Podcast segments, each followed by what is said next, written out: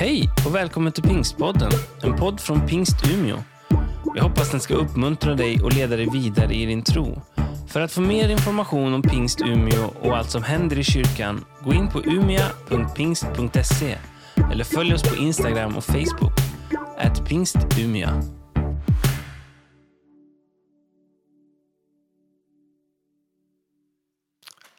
Det är fascinerande att få vara med i gudstjänstlivet. Man vet aldrig vad som händer.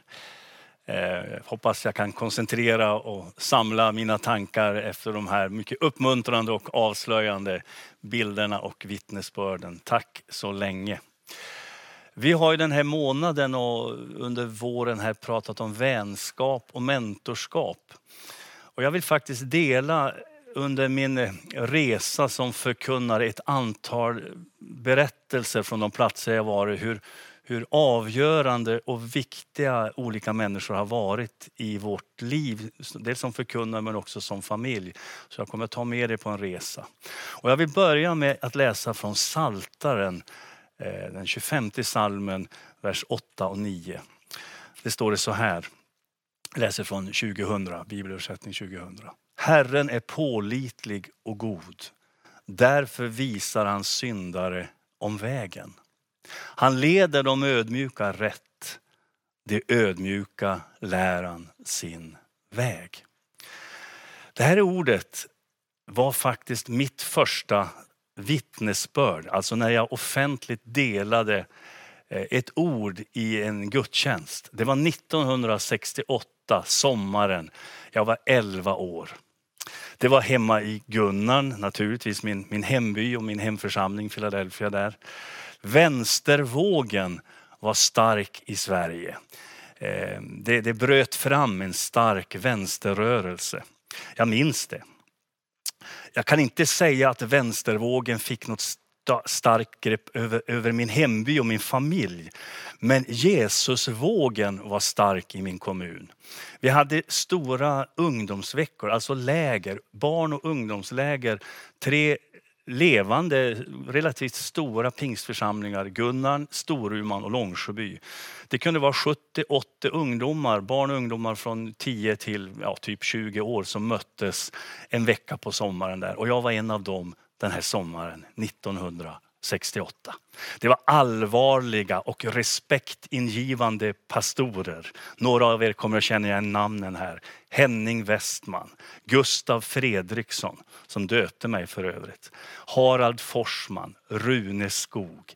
Det var minst två bibelstudier varje dag plus bibelfrågor om vad som var rätt och fel, synd och icke synd. Ja, ni hör, det var djupheter som jag som 11-åring fick vara med om.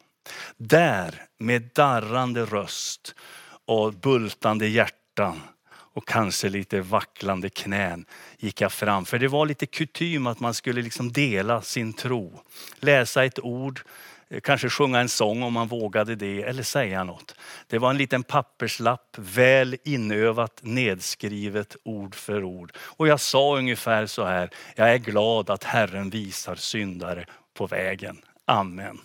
Det var min första, eh, min första förkunnelse som 11-åring.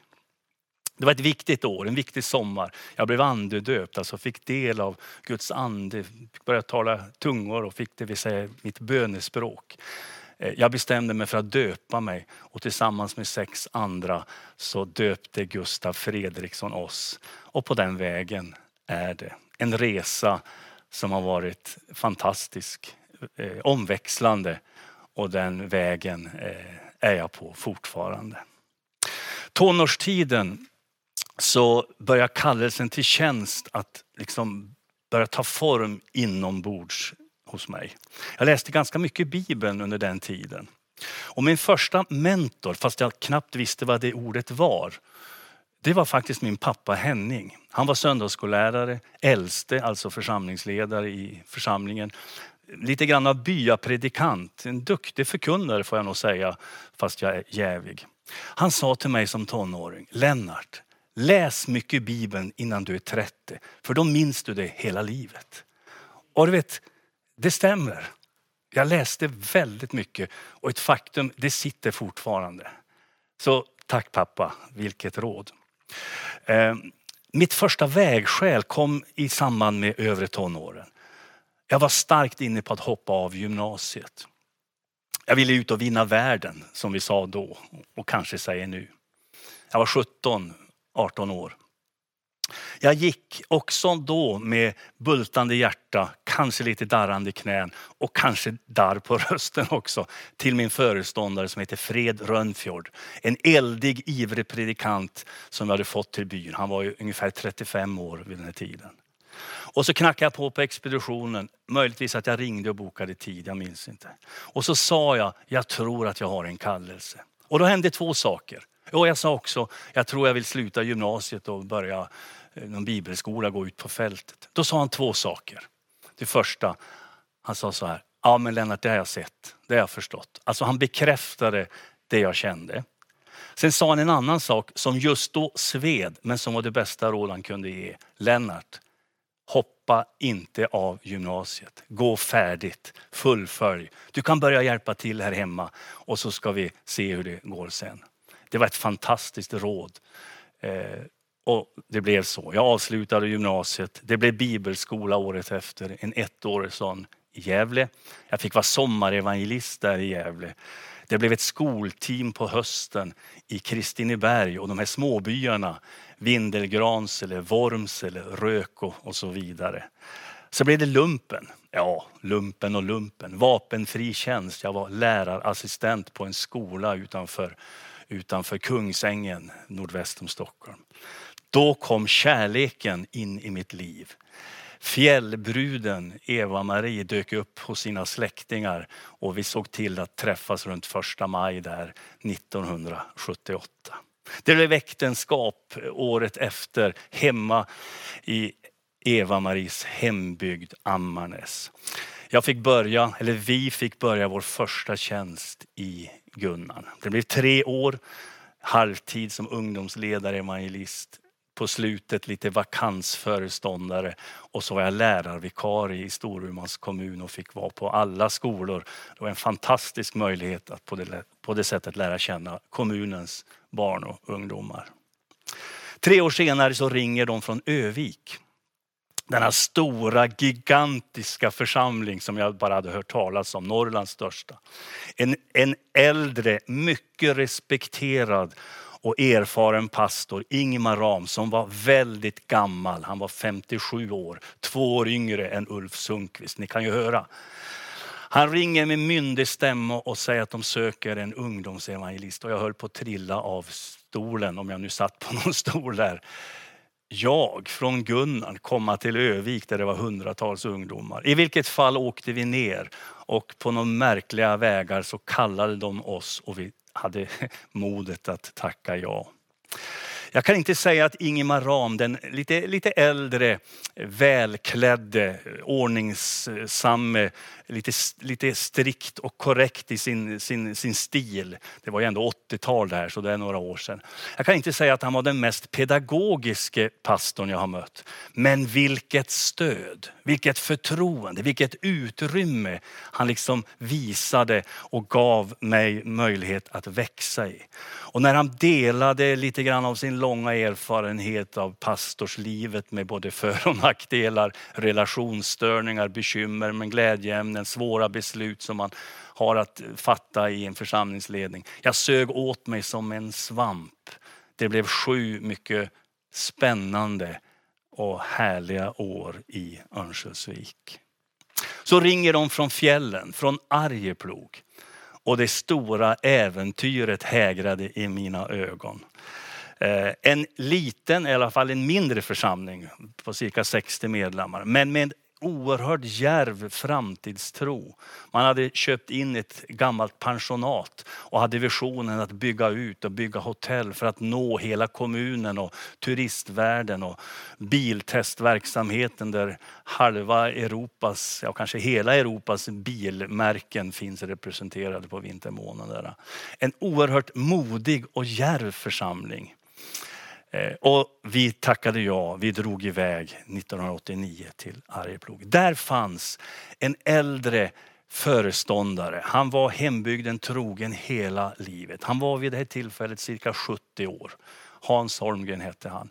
Eh, jag skulle vilja säga en apostolisk kraft och profetisk eh, ande över honom. En, en, en, en knivskarp eller tydlig vision om att församlingen ska ut i samhället och liksom betyda något för hela kommunen. En fantastisk resa och ett otroligt stöd från denne pionjär, jag skulle vilja säga fjällapostel. Så blev det sju år drygt i det, det lilla samhället Arjeplog. Men så ringer de från eh, Mellannorrland, Gottne Mellansel. De behöver en föreståndare. Jag hade gjort mina sju år och börjat känna kanske att det är dags för något annat. Jag kände till det lite grann. Vi åkte ner och på olika vägar så klarade det, det hela ut och vi tackade ja och vi flyttade till Gottne. En liten levande, vacker, charmig by två och en halv mil utanför Örnsköldsvik. En församling med ett stort verksamhetsområde. Hela kommunen i princip, 6-7 mil från det ena kapellet till det andra. Det fanns tre Eh, livskraftiga församlingar i den här byn som vi bodde i. Och där, hör och häpna, fick jag upptäcka att pingstvänner inte är de enda kristna. Eh, ja, jag visste det ju teoretiskt och i praktiken, men jag hade inte odlat särskilt mycket gemenskap. Det var ju Philadelphia och missionshuset i Gunnar som gällde och så lite formella ekumeniska träffar i, i, i, eh, i Arjeplog och sådär och Övik naturligtvis. Men här mötte jag fantastiska präster i Svenska kyrkan. EFS-predikanter som var så bibelsprängda som man nästan fick komplex. Och en värme och en väckelseton där gjorde jag nog en av mina starkaste erfarenheter av att Guds rike är mycket större än min lilla horisont och det jag kan överblicka. Och till och med större än pingstkyrkan. Vilken, vilken uppenbarelse som jag gjorde, fick vara med om i Gottne Mellansel. Jag fick genom Guds nåd och andra människors förarbete se hur tre församlingar inte slogs ihop. Man kan aldrig slå ihop en församling, då blir det bara kiv och split. Men vi växte samman, smälte samman, började planera barn och ungdomsverksamhet, bönesamlingar, hemgrupper, gudstjänster. Till slut upptäckte, ja men varför ska vi sitta i varsitt bönhus och, och kämpa om själarna? Och det ledde fram till, strax efter det att vi hade flyttat därifrån, till en församling. Och idag är det en församling som heter Framtidskyrkan. Inte för att klara nuet utan det var med sikte och vision på framtiden. Och det var underbart att få vara en del av den mycket nyttiga och spännande processen. Där fanns det ett par. Och det här är ändå någorlunda modern tid, det var ju in på 2000-talet. Men jag tror inte vi använde ordet mentor ens då. Men det var ett par, Alice och Lennart Lindblad. Hon vårdlärare, själavårdare, klok och vis på många sätt. Han kraftfull, praktisk församlingsledare, en profetisk ton. Eh, eh positiv, optimistisk. De blev våra bästa vänner. Dit kunde vi gå, dit kunde vi eh, komma och fika. Vi fikade väldigt mycket hos dem. Där käkade vi middag, där bad vi, där diskuterade vi, där våndades vi, där delade vi eh, högt och lågt eh, som kan bli i en församling. En fantastisk tid där de här människorna tillsammans med många andra betytt så väldigt mycket för, för oss och för mig som förkunnare. Och så hör Umeå av alla ställen, församlingar och städer av sig. Umeå. Jag ska i ärlighetens namn säga, Umeå fanns inte liksom på kartan på, i, i, min mentala inre värld. Visserligen bodde två av mina systrar här, vi hade varit här rätt mycket. Men Umeå som stad och församling, nej, det, det fanns liksom inte i min värld. Men det är märkligt med, med, med Gud och, och, Guds ord. Alltså det, det, kan liksom häkta tag, haka fast. Och jag, jag, jag liksom fick inte Umeå ur varken huvudet eller hjärtat. Nils Ulander som ringde kände jag lite, lite sådär. Vi var uppväxta i samma kommun men han var fem år äldre och hade åkt iväg tidigare. Men vi började prata och ett samtal bland annat upp, ute i Dalkarsås när vi gick byavägen där så delade han liksom tankarna om, om Umeå, vad som skulle kunna vara arbetsuppgifter, vilka områden, hur församlingen är och sådär. Och, och, det där processades fram och tillbaka. Vi var fullt upptagna med, med vårt i Gottne Vi hade familjehem också. Men vi la, vi la ull, som, som det heter. Alltså vi, vi la ut inför Gud att om det här och det här och det här stämmer, då ser vi det som ett tecken. Och för oss var det faktiskt ett mirakel. De, de där tecknen som hade med vår familjesituation att göra eh, liksom uppfylldes. Och vi såg det, ja men det är nog, det är nog dags att bryta upp. Och vi tackade ja. Eh, han sa bland annat Nils, för jag var lite sådär, ja men Umeå är en akademikerstad och en massa högutbildat folk och här kommer jag som bara har gymnasiet och inte kan svenska riktigt ens. Nej men han sa, det där ska du aldrig bry dig om. Du ska predika ordet och vara dig själv. Det är en tacksam församling. De vill ha rejäl förkunnelse och att man är som man är. Och antingen lurade han mig eller också var det sant. Vi åkte och här sitter vi nu 14-15 år senare. Min tröst och styrka, och det kan jag säga med glimten i ögat men också med en portion allvar. När jag har tyckt det har varit svårt, särskilt de första åren. Stor församling, stor stad, stor verksamhet, komplexa eh, frågor som, som jag inte hade en aning om hur vi skulle lösa. Min tröst och styrka har ändå varit, det var inte jag som bad om Umeå. Det var Umeå som bad om mig att komma. Lite skämtsamt men det har faktiskt tröstat mig ibland. Det har varit fantastiska år. Den här relationen som vi aldrig uttalade Nils och jag. Det blev en mycket varm vänskaps och mentorrelation. Han var ju lite äldre, lite mer erfaren och vi kunde dela tajt eh, ja, allt som har med en församling att göra. Och det har varit oerhört värdefullt. Sen gick han i pension som ni vet. Jag fick förmånen att vara med i det här förarbetet och, och ringa det här samtalet till Ulf Sundqvist. Vi fick se hur det här löste sig när Louise, hans fru, fick den här sjukhuspastorstjänsten.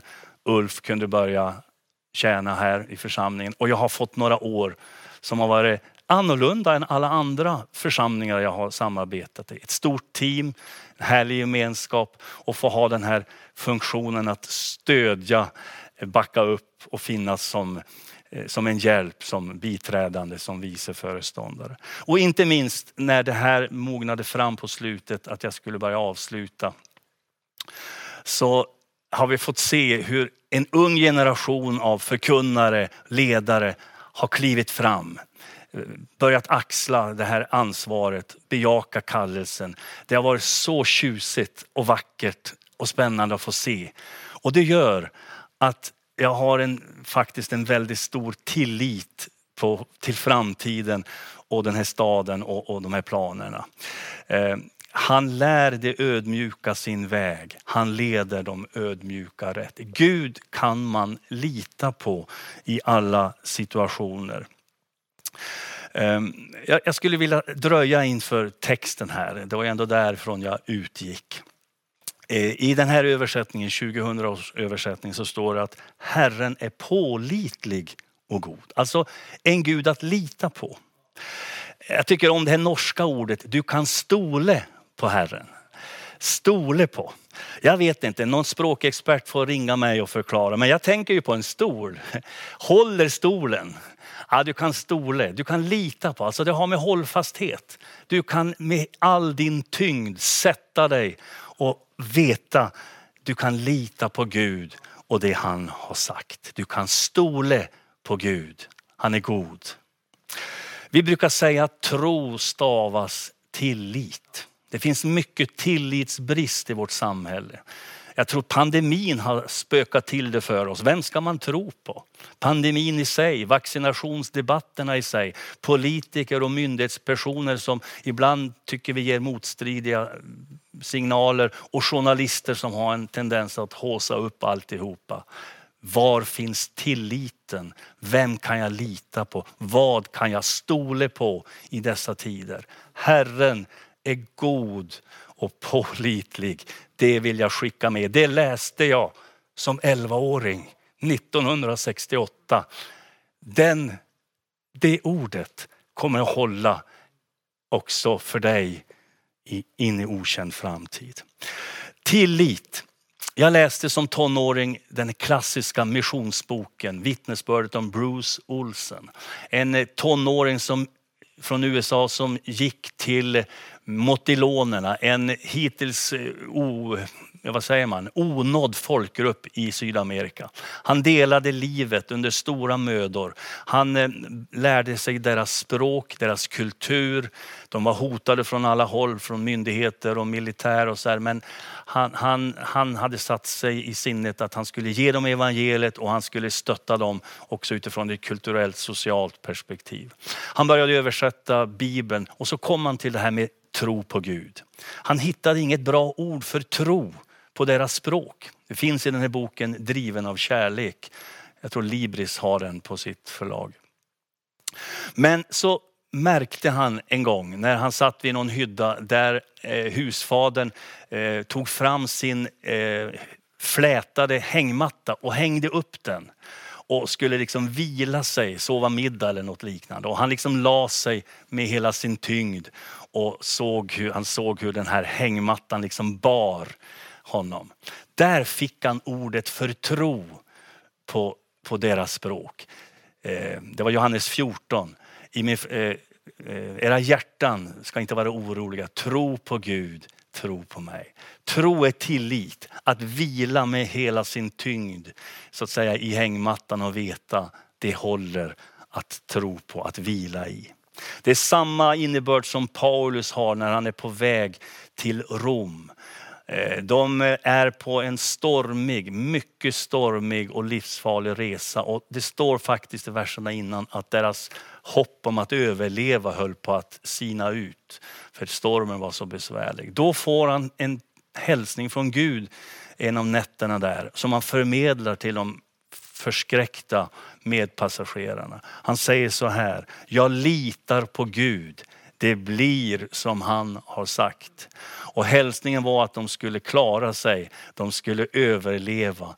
Och läser du Apostlagärningarnas 27 kapitel så ska du se, de överlevde, visserligen under stor dramatik. Visserligen blev de både blöta och fick simma och de som inte kunde simma fick tagen och flythjälpmedel. Men jag litar på Gud. Det blir som Gud har sagt. De kom i land, de överlevde. Tro är tillit. Du kan lita på Gud. Det vill jag skicka med. Det talas ju också här om vägen och låt mig avsluta med det. Det är en metafor som varje kultur, varje människa oavsett tro kan använda. Liksom, vad är min livsväg? Hur går min eh, karriärväg? Och hur ska min väg ut i livet te sig? Ja, det handlar faktiskt mycket om min väg. Men Bibeln säger också, det handlar om Guds väg. Och min fråga är om de vägarna så att säga är kompatibla. Smälter de samman eller far det åt olika håll? Min väg, din väg, Guds väg. Gud har en väg för varje människa. Bibeln skildrar profetiskt i Jesaja-boken att var och en av oss gick vilse och ville vandra sin egen väg. Därför kom Jesus Kristus. Han kommer oss till mötes. Du hörde berättelsen från Kids här om korset. Hur Gud upprättar en väg, kärlekens väg som är Jesus själv. Han slår följe med oss på vägen. Det märkliga är ju att när du börjar gå den vägen som är Jesus, så blir han också ditt resesällskap. Så han är både vägen och sällskapet på vägen. Det där går inte att förklara annat än att börja gå så ska du upptäcka Gud går att lita på. Gå hans väg. Han går med dig hela vägen hem. Till slut, min pappa han var vägarbetare bland annat. Han var skogsarbetare från början och sen blev han vägarbetare.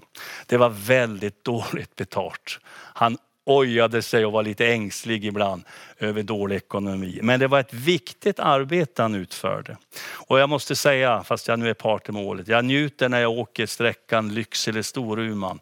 Blåvägen som det hette då och som nu kallas för E12. Jag ser utsikten, den fantastiska älven. Jag ser vidderna, skogen, bergen. Jag ser de doserade kurvorna. Jag ser vägslänten. Jag vet förarbetet. Det var ett rejält arbete pappa och de andra utförde på 60-talet. Vägarbetare, liksom banar väg för oss andra så att vi kan ta oss fram. Gud har byggt en fantastisk väg. Och, och, och till råga på allt så bjuder han på en häftig utsikt både nu och då. Den vägen är Jesus Kristus. Och det förunderliga är att han, han, han bjuder dig sällskap hela vägen. Det är många människor som har varit viktiga för mig och för oss som familj under den här väg, vägen fram till nu. Jag har skissat några av dem. Det är naturligtvis mängder av andra, men jag ville nämna några. Och det fina med att när du säger ja till Gud och börjar gå hans väg, då kommer du också få vara betydelsefull för andra. Du får vara något av en vägarbetare som banar väg och skapar väg för andra. Det bygger på att du själv börjar gå vägen och lär känna honom som är vägen, sanningen och livet. Hans namn är Jesus Kristus. Vi ska be tillsammans nu. Och är det så att det är något av det här som liksom griper tag i dig. Du kanske är trött på att gå din egen väg. Du märker att det är återvändsgränder. Du, du liksom kör huvudet i bergväggen. Du, du finns en levande väg som leder dig rätt. Jesus är vägen. Och jag ber gärna med dig här. Och jag ber för dig som önskar att få vara något av en vägarbetare som liksom ska få visa på vägen och, och bana väg för andra människor att upptäcka. Gud går att lita på. Du kan stole på Gud. Låt oss be. Jesus Kristus, tack att du är vägen. Du kom, du gav ditt liv på korset. Du uppstod, du banade och gjorde en framkomlig väg. Tack också för en underbar utsikt under vägens resa här. Vi, vi kan få vara med om svindlande perspektiv och veta att du går med oss hela vägen. Jag ber för den som känner sig vilsen idag, som kanske har hamnat i en återvändsgränd, är på fel väg. Herre, led den människan rätt på den, den rätta vägen. Du som själv är där och bjuder ditt sällskap. Tack för att den som vänder sig till dig ska få upptäcka, du är en Gud att lita på hela vägen. Jag ber i Jesu Kristi namn. Amen.